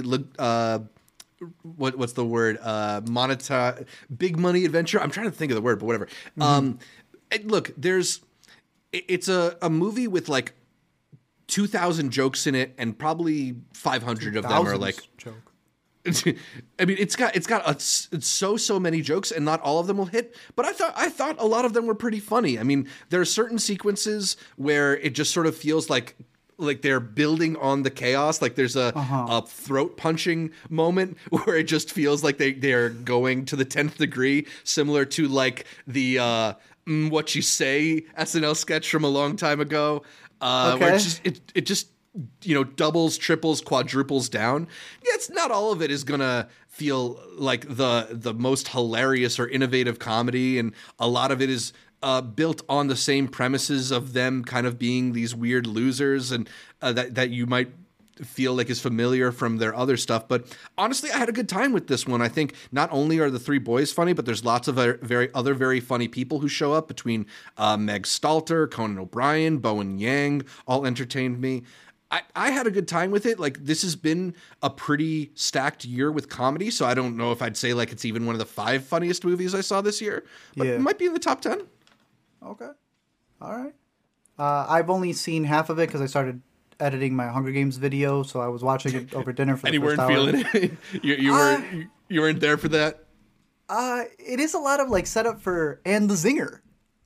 Yeah, zinger and zinger, and I think that works a lot better in their comedy sketches where you got mm-hmm. a like a five ten minute bit to do. Uh, I think it wears itself a little bit in a feature film. So I, this was supposed to be in theaters at, at one point, no?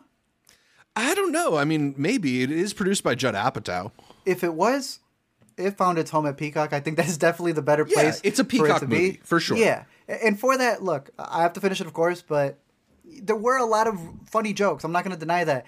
But damn, I, I don't like the misses feeling like, oh, that was really awkward because there's no laugh track. You know, they are mm-hmm. also used to the SNL live audience filling in a, a, little bit of dead space, and that dead space was not in my uh, living room. I did see it on Saturday Night Live. On Saturday night though. oh, there you go. So fitting. So there was that. But uh, do you think they're up there with the Lonely Island? You think they're competing with that? Because you you had made a, I, you had made a, a, reference with the ooh what you say, and I think that Lonely Island was always able to get like I don't know another aspect to the humor that wasn't yeah. just the punchline. I think there's a reason that whenever some like new comedy group comes up, people say like, "Oh, are they sort of the new Lonely Island or whatever?" Like, like, Lonely Island sort of set a standard that is very hard to match or, or compete with. I think if anything, maybe I'd call them the new Workaholics because they're maybe a little more hey, on that level. Okay, good. Yeah. And even then, I would still put the Workaholic boys just a little bit above.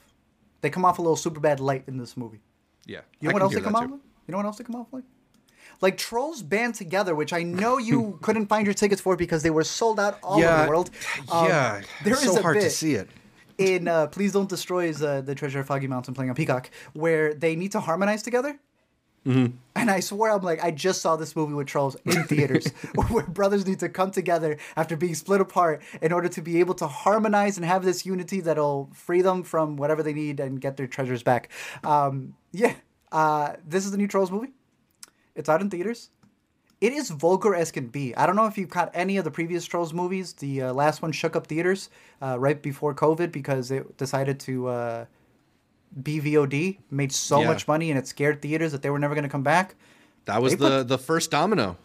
They they put this in the back of the theater, brother. We're not giving this. At least for me, I think AMC still has a vendetta against them for what they did. Um, it is just as bad and is just as good as all the other ones. Um, but mm-hmm. I, I just the idea that that they had a whole rollout with this being the return of NSYNC, the first song in 15 years, 20 years, whatever they were pushing. And then a little book came out that ruined all of that. Nothing is funnier than the SAG strike ending and Universal still being, yeah, boy, you're gonna sit this one out. You are not gonna yep. go answer questions. did did any of those kind of nostalgic elements of it because they are sort of like it, it is kind of a callback to NSYNC and they're referencing a lot of boy oh, bands and yeah. stuff that you and I grew up with. Did any of that work for you, or is it all just kind of desperate Bruh. and and not Dude, funny? Have you heard the jokes in this from the trailers at all? I, I, I we've talked about that One Direction pun line. One yeah, Direction. Sure. Now we're in the Backstreets. They yeah. have an even Boys worse one that they've saved from the marketing at the end. it's so bad. I almost had to be like, you know, I don't even know how you got Menudo in there. sure. Props. I don't even. It's not. I don't even know what to give it. Yeah. But they did maybe, it. Yeah, maybe it would have been better if they had somebody other than Troye Sivan delivering the line too. You know how long it took me as well to realize that, like, yo, the NSYNC boys aren't even playing these people. It is made up of Eric Andre, Daveed Diggs, Troye Sivan, and Kid Cudi, who are the brothers. And I was under the impression, for some reason, that it was the NSYNC. Right, like that would have made so much more sense. Yeah, I could tell it was Eric Andre right away. And, and Alina's like, like, I don't think that's, is that the, is that the Joey? I, I don't, I'm like, no, it is completely different Lance actors. Bass's voice really changed, huh? Yeah, they only really appear for like a short segment that really is a cameo where they're just going through like their songs. Uh, yeah. Look, there's a reason why this made a lot of money during the pandemic on VOD because this is a kids movie through and through. A lot of inappropriate jokes there, bro. Um, uh, Cal? No, is it is it Kenan? Kenan? Yeah. Kenan plays th- this little guy. He Yeah. uh, he hits this uh, ring pop. Let's call it a rock, and he's always like, "You want to hit this?" Throughout the entire movie, bro. then they hit that in Drive, and I'm like, "Who is this movie for?" there's so much glitter. There's so much vomit up on the screen that Yeah. uh, it really is just Kidz Bops. Like it's just, it's just the greatest. Bop, the movie? It's pitch Yeah. perfect. It's Anna Kendrick's in this. It's pitch perfect animated.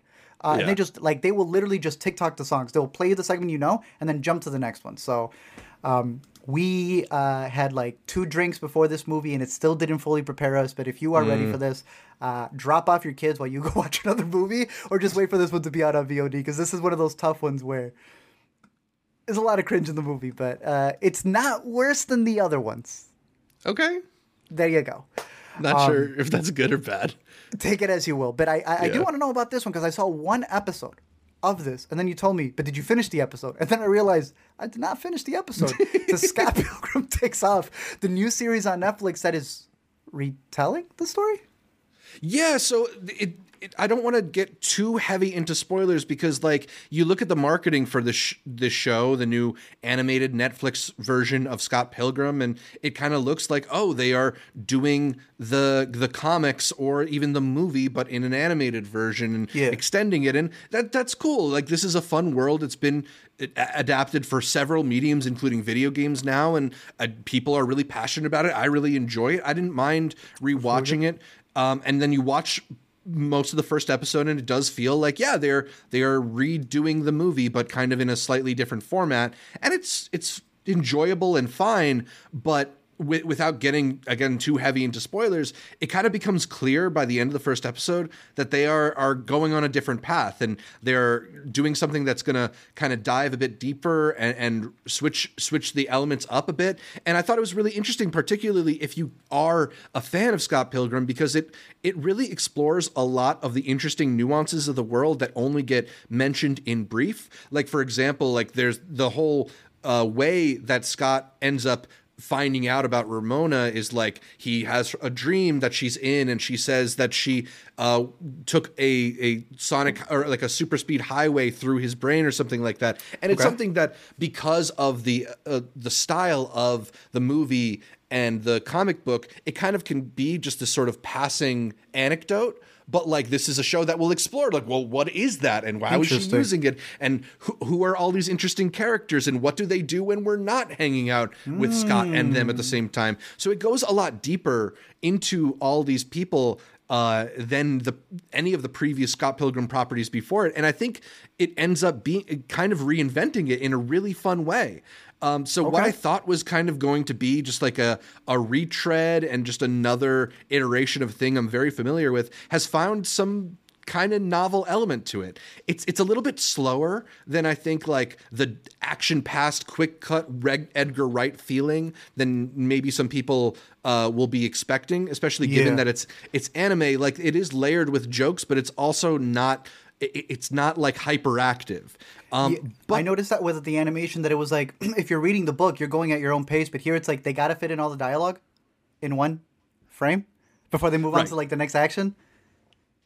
Yeah, it's it's got this sort of like intentional pace to it too, but it Yeah. like I think it kind of ends up working. Like you fall into a rhythm with it, and I don't know. I found it really enjoyable. Um, obviously, like it's got uh, all the same actors who are in the movie returning to be in the voice cast here, which is pretty exciting too. Like it, it, just getting to have, especially because a lot of the, them aren't particularly big parts of this. So you'll just get like a quick two lines of dialogue from Aubrey Plaza, and then she's gone from the episode.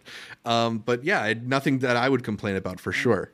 I did notice uh, one line early, which I don't think is from the comic or even the movie, that comes from Scott Pilgrim when he's talking to Ramona in that scene about uh, watching something that's got the same voice actor in both properties. Yes, yes. All right, so I, I might have to deep, dive deep into it. You know, I was, I was, I watched the first episode while working on stuff, and I was like, okay, you know, I'll save this for like December. You know, see what take they took on it. But you're telling me it's almost like a director's cut, fleshing out the world. So that actually kind of yeah. All right. I mean, look. That, if cool. you're if you're skeptical about it, give it that first episode. Maybe give it a second episode because the ending of the first episode is such like a definitive like we are not the Scott Pilgrim you know and are familiar with that it it kind of got me re excited about the show. So I'm I'm That's halfway cool. through, really enjoying it. I'm probably going to binge the rest of it tonight.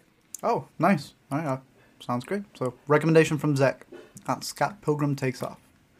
Speaking of dating high schoolers, middle schoolers. May December is a new movie that's going to be out in limited release. Uh, we have a whole video coming out for this, but as you can see yeah. from the praise that Zach has given it and the praise that I have right there on screen, with this is one of the best movies out there. If you have the ability to catch this over in limited, I believe it's coming out uh, for one week before it comes out on Netflix uh, December first keep this one on your radar. Uh, I don't know if you want to give a quick log line for this one, but we do have a whole a whole after credits because because we gushed about it. Like we ended that after credits like three times. There are three after credits to that review that we'll be coming out with. Exactly. Yeah, I mean it, it's one of those movies that like it just keeps growing in my estimation the more I think about it because there's so many interesting choices and characters and scenes and and little moments that you can like read into a whole world of a whole other character and uh, it's just rare that you get a film that's so willing to dive headfirst into this kind of territory and, and explore it in a way that has nuance and depth and complexity. I'm just I really, really love this film, even if it's not necessarily the most like immediately rewarding experience. I just, it's a movie that you can sit down and talk to somebody about for hours, in my opinion. So, yep. uh, I, would highly recommend it. We almost got a whole hour there, so uh, keep yeah. an eye out for that. May December again in theaters for about a week before it comes out on Netflix. But that's pretty much all of the coverage that we have here because we are not going to be here next week. So we have a bunch of recordings, segments yes. here that we're going to be posting up as we come back in December, which is just going to be full throttle. Not only is there a lot of movies that are going to be coming out, but Zach's got interviews. We've got our top list for movies, TV, documentaries. So anything that we have missed. If you're an avid viewer and into cutie, let us know down below what we need to add on our watch list as we approach the final month of the year. Uh, and it's time to give a big shout out to the people who make all of this possible. Yes, thank you to our wonderful InterCutie patrons, the people who help support the show to keep it going. Uh, we really appreciate all that you do for us. Uh, a th- shout out to the Academy members who are Tushar, Cademan, Connor, Josh, May, Ricky, Joe, Tyler, and Benji. And then, of course, a big thanks to the producer Ooh. level patrons, Yuden Veer and Toon. Uh, huge, huge thanks for all of y'all. Uh, thanks again. You can sign up to become a member of the patrons by going to intercut or by going to patreon.com slash intercutpod and you can sign up for patron benefits like early access to intercut episode outlines access to the private channels on the intercut discord uh, an invitation to our monthly patron google meetings or over the course of the next week or two uh, you're going to get access to a lot of episodes early because we recorded our may december video early. We recorded our uh, saltburn review. We recorded Sadly. a whole bunch, bunch of stuff. um, and yeah, and so if we're uh, if you want to know what we're talking about on the podcast, you can always head over to Patreon. You can it's free to follow us and get the uh, weekly blog updates that I do about the show over there. But for as little as one dollar a month, you'll get access to a bunch of intercut content early. So uh, pretty cool feature, I think. I don't know. If you're enjoying the podcast, why not support us for one dollar a month? It's Ooh. Thanksgiving. It's the season of giving. Can't uh, even get uh, an item at McDonald's for a dollar anymore. Exactly. You can get all this content fed to your brain. Yeah, there, there's no better deal out there for uh, this type of movie content. So support the show. Head over to patreon.com slash intercutpod and become an inner cutie for one buck a month. Yeah. Beautiful. All right. We're on it. The picks for the week, starting off with the coming attractions. Zach, you had the chance to see this upcoming little movie by a, a little known director. He's got no Oscars, but he's out there yelling at other people kind of sounding like Napoleon, I guess, himself. Tell me how your screening of Napoleon went because I will be catching this one tomorrow in Dolby. Yeah, oh, uh, Napoleon, the latest from Sir Ridley Scott. Put My some bad. respect on that oh. name. Uh, it it is reuniting him with Joaquin Phoenix. Uh, interestingly enough, twenty nice. so years after Gladiator, twenty three years after Gladiator, Jeez. which he uh, got that Oscar for uh, nomination for. Um, it's it's interesting because this is a you know uh, historical retelling of like obviously one of the most iconic figures uh, in world history, an epic uh, emperor and conqueror and and uh, warmonger who uh, swept through Europe and claimed lots of territory and uh, was exiled and returned from exile and exiled once again. If you are looking for just sort of like a beat by beat retelling of some of the big moments and big battles in the life of Napoleon. I think there's going to be a lot to enjoy about this one because Ridley Scott is one of our best directors at sweeping big action set pieces. The battles in this movie are some of the most gruesome, uh, you know, sword based battles you'll see, it's sword and cannon based battles that you'll see in these movies because there's just a lot of like really uh, brutal moments.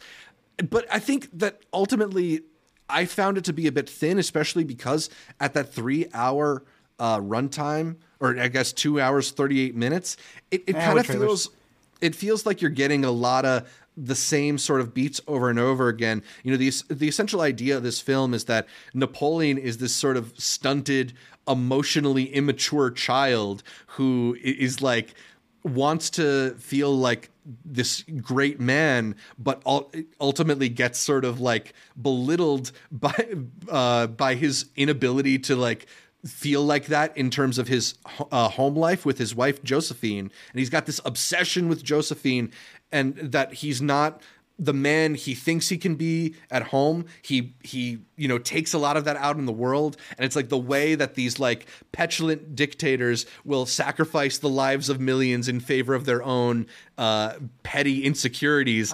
Like that. I don't know. It's it's interesting and it leads to some really incredible moments. To me, the film is at its best when it's not on the battlefield and when it does depict uh, Napoleon as this kind of petulant, whiny little child. There is a, a line going around Twitter that uh, uh, Scott Menzel didn't like, but I thought was hilarious that this lamb chop was brought to me by Destiny, or, or Destiny brought me this lamb chop rather.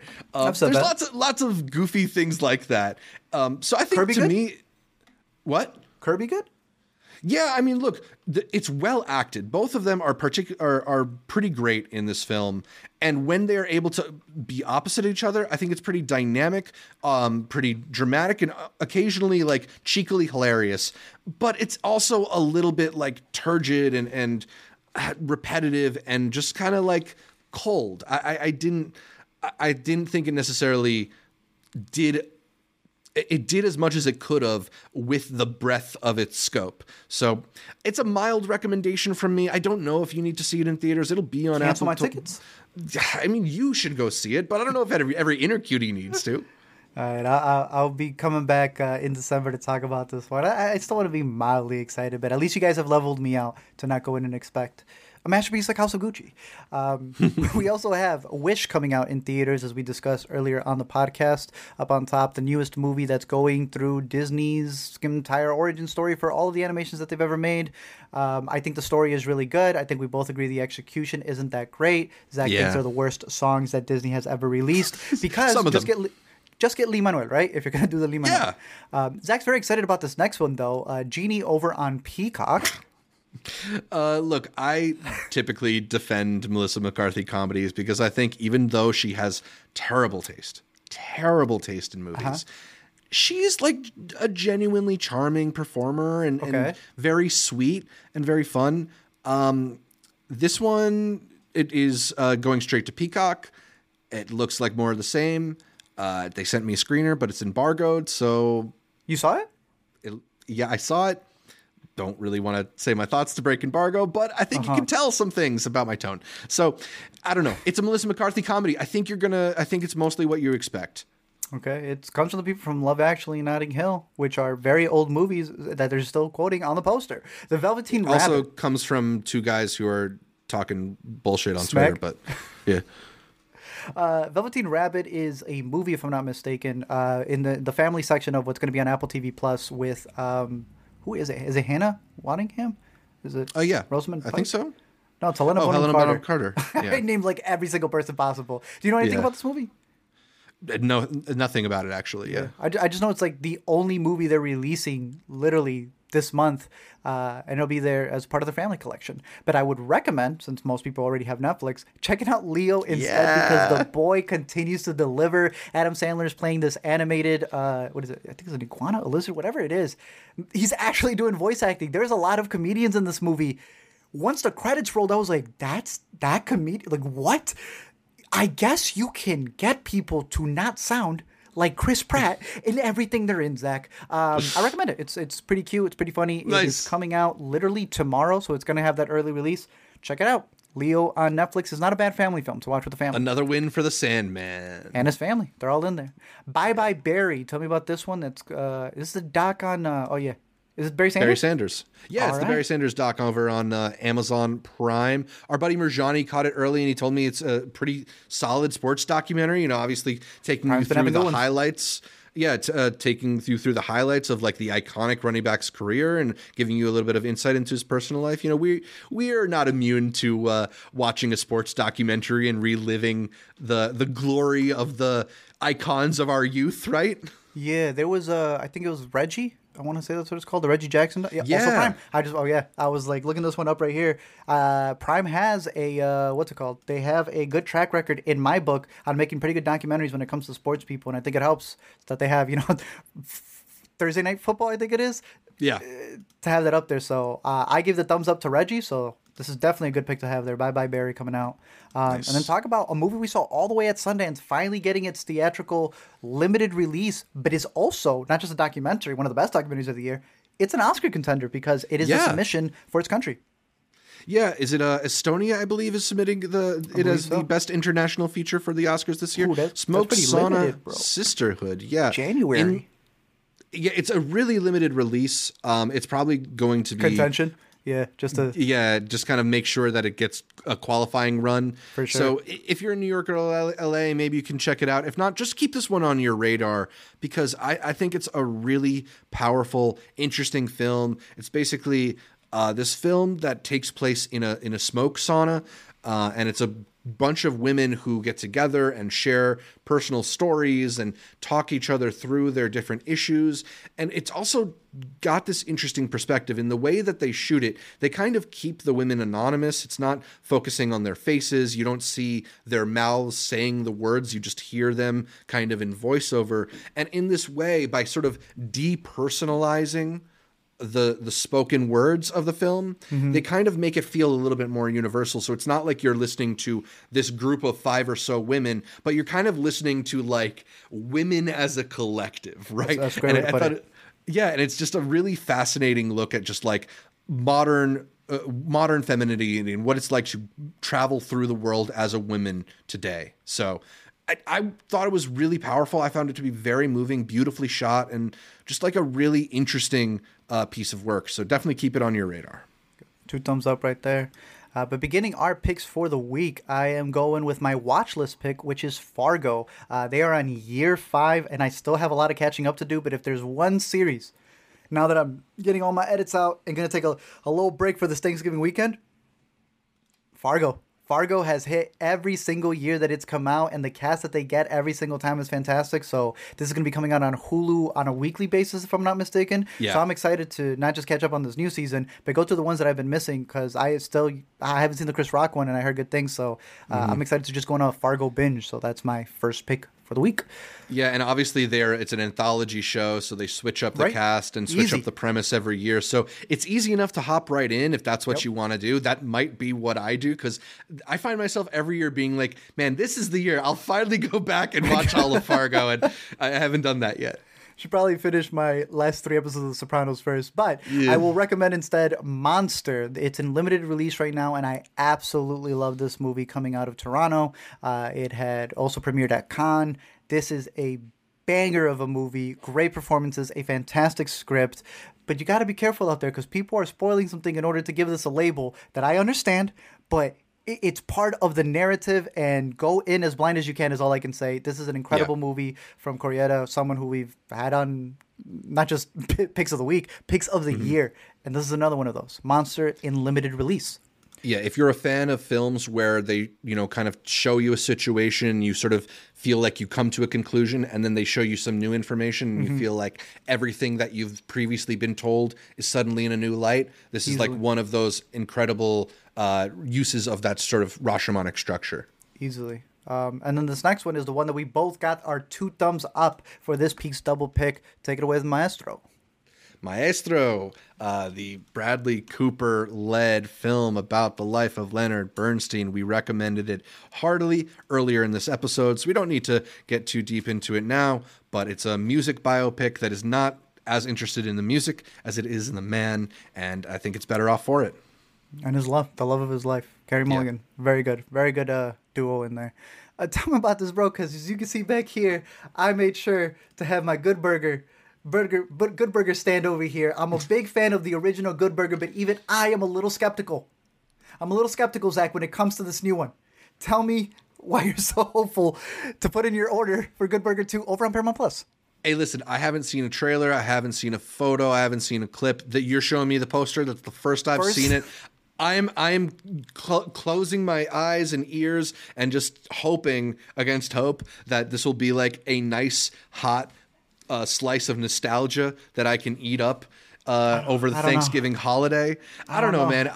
I, I, don't know. I, I like Kenan Thompson. I think Kenan is just like an incredibly charming, fun guy, and I've seen he's made me laugh in some pretty terrible comedies. Yeah. So may, maybe he'll make me laugh a little bit here. I'm I'm kind of just like happy that Kel Mitchell is like alive because mm-hmm. didn't didn't hear much from him for many years. Yeah. Look, that, I'm just. Maybe this is more of just like me saying I'm happy this movie is exists for these two people than I am like this is going to be great, right? You don't remember the SNL bit that they did? They already kind of brought them back. Yeah, yeah, I, I remember, but like this is a movie. With Kiki. Let's hope, man. Tell me about this one that everyone can catch because it's over on YouTube. Yeah, so Defunctland, a uh, pretty. Oh, they put it on Letterboxd. Well, They got it on Letterboxd too. Uh, it, it's a pretty well known YouTube channel that does a lot of looking back at uh, different types of uh, closed Disney parks or old Disney material or closed theme parks. Uh, gen- generally, the uh, generally focused on different topics associated uh, with Disney theme parks or theme parks in general and old media, stuff. nostalgic media. A lot of good stuff on the channel, a lot of great documentaries. Uh, last night they put out uh, Journey to the Epcot Center and it's a really interesting experimental and kind of like symphonic retelling of the story.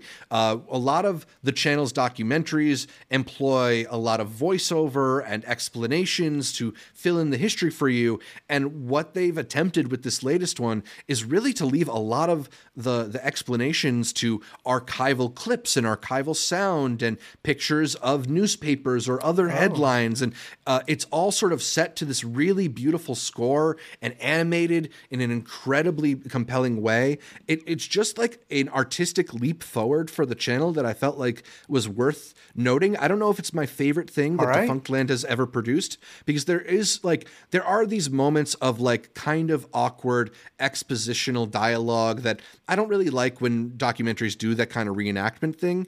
But yeah. just about everything else blew me away in, in this video. It, it's easily the like most ambitious project that they've ever done. Um, and I, you know, it's we we recommend so many things on this channel, and honestly, like this, it's a more ambitious and artful documentary than at least half of the stuff that I've recommended. So, uh, it's even though it's only on YouTube, it's got it's totally worthy of your time. So, whether or not you're that interested in Epcot Center too, I think it's just so beautifully assembled that you should take some time out and watch it. It's an hour long. Nice. Uh, I know their their Disney Channel theme one was a big one from uh, that last year. One, yeah. A lot of people, uh, um, and I think they make some really good stuff. But with it being on Letterboxd, I gotta ask you this because you, you kind of mm-hmm. made a mention of it there. They are fantastic documentaries on YouTube. It's Sundance, and you're sitting down. Are you critiquing it the same way? It being released in theaters and not it being on the medium of YouTube. Um, I mean, I think I would critique it maybe similarly. I, I think part of my part of my uh, excitement with this is to also see the growth of a filmmaker, right? Because like you, that's you what I like hearing. That you me, yeah. Exactly. Like you look at like the Disney uh, theme documentary, and as great as that is, like this is certainly like a, a step up in terms of how it's approaching the material. So, yeah. you know, I, I don't know if this is like I'm not going to go ahead and say like we should nominate Defunctland for an Oscar this year, but I think it's better than some documentaries that have been released theatrically this year for sure. For sure, I, I agree. I know that's the big push that was for the Disney Channel one. I think you got to cut the, the, the, shower scenes maybe and uh, fine tune a little bit more, but the substance is there. That's for sure. Yeah. So that's I, am very curious now to see how uh, they approach that one. Um, so running back with it this week, I am recommending Fargo coming out with season five. They're all anthology seasons, so you are able to start. Honestly, I think wherever you want, if that's the case. Uh, Monster is in very limited release, but it's a new Koreeda movie. We always have his movies on our top list, so if you're able to seek it out, add it to your watch list. And then we're doubling it up with Maestro, the new one from Bradley Cooper that Zach also has on his top three yeah, I, am definitely recommending Maestro as well. A really interesting and beautifully told, beautifully shot look at Leonard Bernstein's life. Uh, I'm recommending Good Burger too. I don't know if the movie is good, but man, I could just use a nice bit of nostalgia over the Thanksgiving holiday. Something not serious. Exactly. And then uh, a recommendation a recommendation from YouTube, the latest Defunctland documentary. YouTube, YouTube. An hour long symphonic history of the journey to Epcot Center. A beautifully told uh, bit of documentary filmmaking. Perfect that's all for this week of Intercut. We're going to be coming back December 4th, but it's going to be like you, you don't even you're not even going to miss us because we have so much yeah. content that's going to be coming out in between. So much content that we already have for coverage of movies that are coming out. The Next Goal Wins, the uh, a bunch of festival picks. A lot of these that we had here are already on uh, the channel through our uh, New York stuff, through our um, oh, I forgot where I was from, bro. Chicago Film Festival, TIFF, all these different things. And if you can't remember where we covered something through these long streams, we have a lot of the intercuts over here on the intercut. Uh, Intercuts channel where we uh, put a lot of the little segments. We're also taking a lot of the bigger, bigger reviews that we have here, posting them on the channel because we've noticed that a lot of the traffic ends up coming not so much from the live streams, but really the individual reviews that people find. And then we have people like LaShawn, shout out LaShawn, Josh, who's been in the chat, Magnitude from earlier, Chase was here too. Uh, all of the people who join us for these uh, live streams, we really appreciate it. It's been the bedrock over here as we come in every Monday. You can follow me over at LME Movies on all social medias. Zach, where people where can people find more from you? You can find more from me at Zshevich, uh, Z S H E V I C H or you can check out my videos on YouTube or TikTok or even on uh, Instagram at Multiplex Show. Perfect. You can follow every episode of the Intercut podcast on iTunes, on Anchor, on Spotify, whatever your favorite podcatcher is. But you can listen to the live video here as we're showcasing you on youtube.com every Monday where we go through all of the must watch picks of the week. big shout out to all the Intercuties who listen live, all of the patrons, all of the iTunes listeners for leaving that five star review. Don't forget to leave us a comment, drop a like, follow the socials over on Intercut Pod. And until next time, don't forget to comment, like, and subscribe, or we'll volunteer you as tribute.